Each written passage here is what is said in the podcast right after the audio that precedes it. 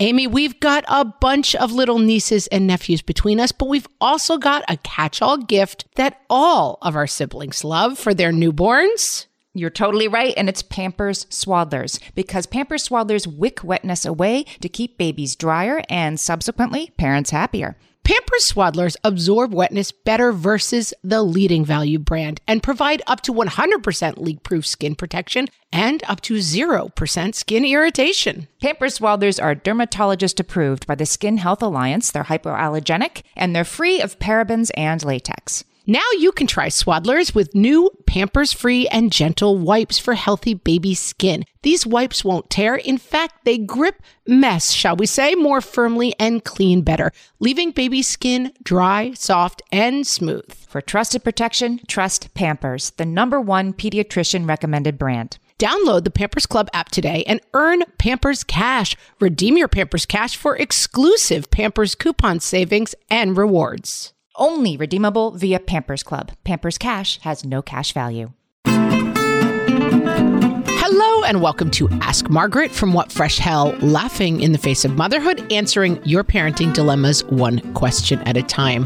Today's question comes from our email inbox from Patti, who says, can we talk about after-school routines? When my mom was a child, she and her siblings had afternoon tea and cake with their mom every day after school. How delightful. When my kids get home in the afternoon, it's like a bunch of wild animals just escaped from the zoo. I can't commit to a routine. Play outside first, have screen time to unwind. How can I make this time of day less hellish and more peaceful for everyone? I like this question. I struggle with this myself. I work during the day, and I often find my kids get picked up around two thirty, and I often find that I'm struggling to get work done right until, you know, two fifteen, two twenty, when I have to leave to go pick them up.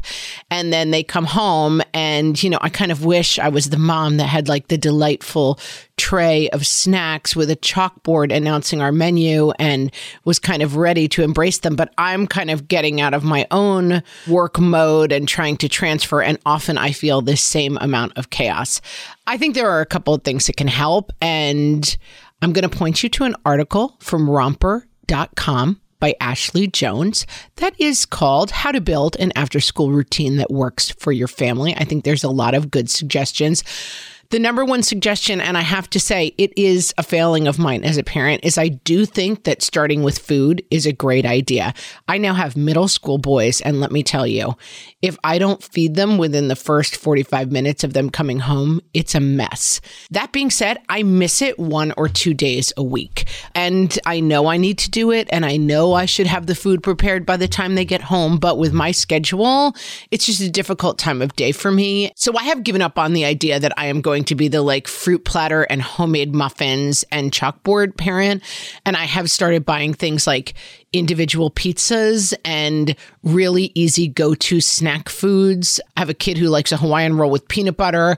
I try to put a little fruit in their path. It's not a strong suit of mine, but it is something that I am trying to work on. In the Romper article, they cite child psychologist Maureen Healy, who says, boys and girls need time to decompress after school, which may look different for every child. The goal is to build that downtime into the day so your son or daughter can rest, relax, and recharge after a full day of school. And that's how we roll at my house. So kids come home. I make them a snack as often as I can remember to, which I really now try to do every day because I realize what a problem it is when I don't. But then my kids do have an hour of screen time from three thirty to four thirty. Before that, though, we have a slight routine where our backpacks go on hooks. We try to set ourselves up for the rest of the day so that we don't, at homework time, I left my backpack in the car. Actually, I left it at school. We need to go back, whatever it is. We try to come in, put our things basically away, have a snack, and then they have an hour where it is kids' choice. So it doesn't have to be screens, but they often do choose to do screens during that time. Then it is time to confront the joy that is homework. So four thirty. Sometimes if it's nice outside or there's snow and they want to go out and play, four thirty to five is playtime. five to six is homework time. six o'clock, six thirty-ish is dinner. And then after dinner, we finish homework. We try to do a little bit of reading, and then they have a little bit more screen time usually before bed. That's the schedule that works for us. I am firmly team. If it's not working, try to fix it. So I think if this is a really difficult time for you and you love that idea of your mom having tea at the end of the day, it might be worth committing to that for a month and seeing how it goes. To say, for me, it would be two o'clock. I'm going to stop work a half an hour earlier. I'm going to go into the kitchen and lay out some snacks. And then when the kids come home, we're going to sit in the kitchen together, talk a little bit about their day, and have a snack together before they go into their downtime, whatever else it is. Or as soon as the kids come home, I'm going to put up a checklist. Everything needs to go away. Then we go to snack. You can make up whatever structure you want.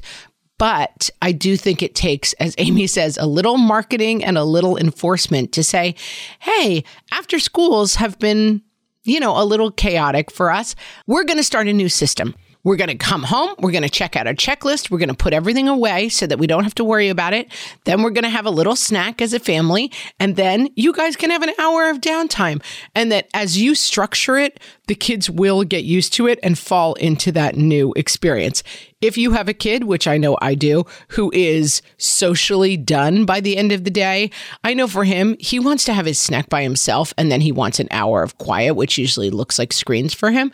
You can make adaptations for what work for your kids, but as I often think, I do think that after school chaos is worth leaning into, trying a couple of new systems and seeing what works for you. But you can kind of lead the charge by saying, hey, new policy, this is what we're doing. And then if your kids have suggestions, hey, this is what I'd like for a snack. Hey, do you want to come and do this outdoor activity with me? Whatever it is, make adjustments. Just start simple and go back to one on how your afternoons are looking. Patti, I hope that helps. If you have a question for myself or Amy, you can send them to questions at what fresh hell podcast dot com, or you can ask them on our Facebook page or our Facebook group at What Fresh Hellcast on Facebook. Thanks for listening.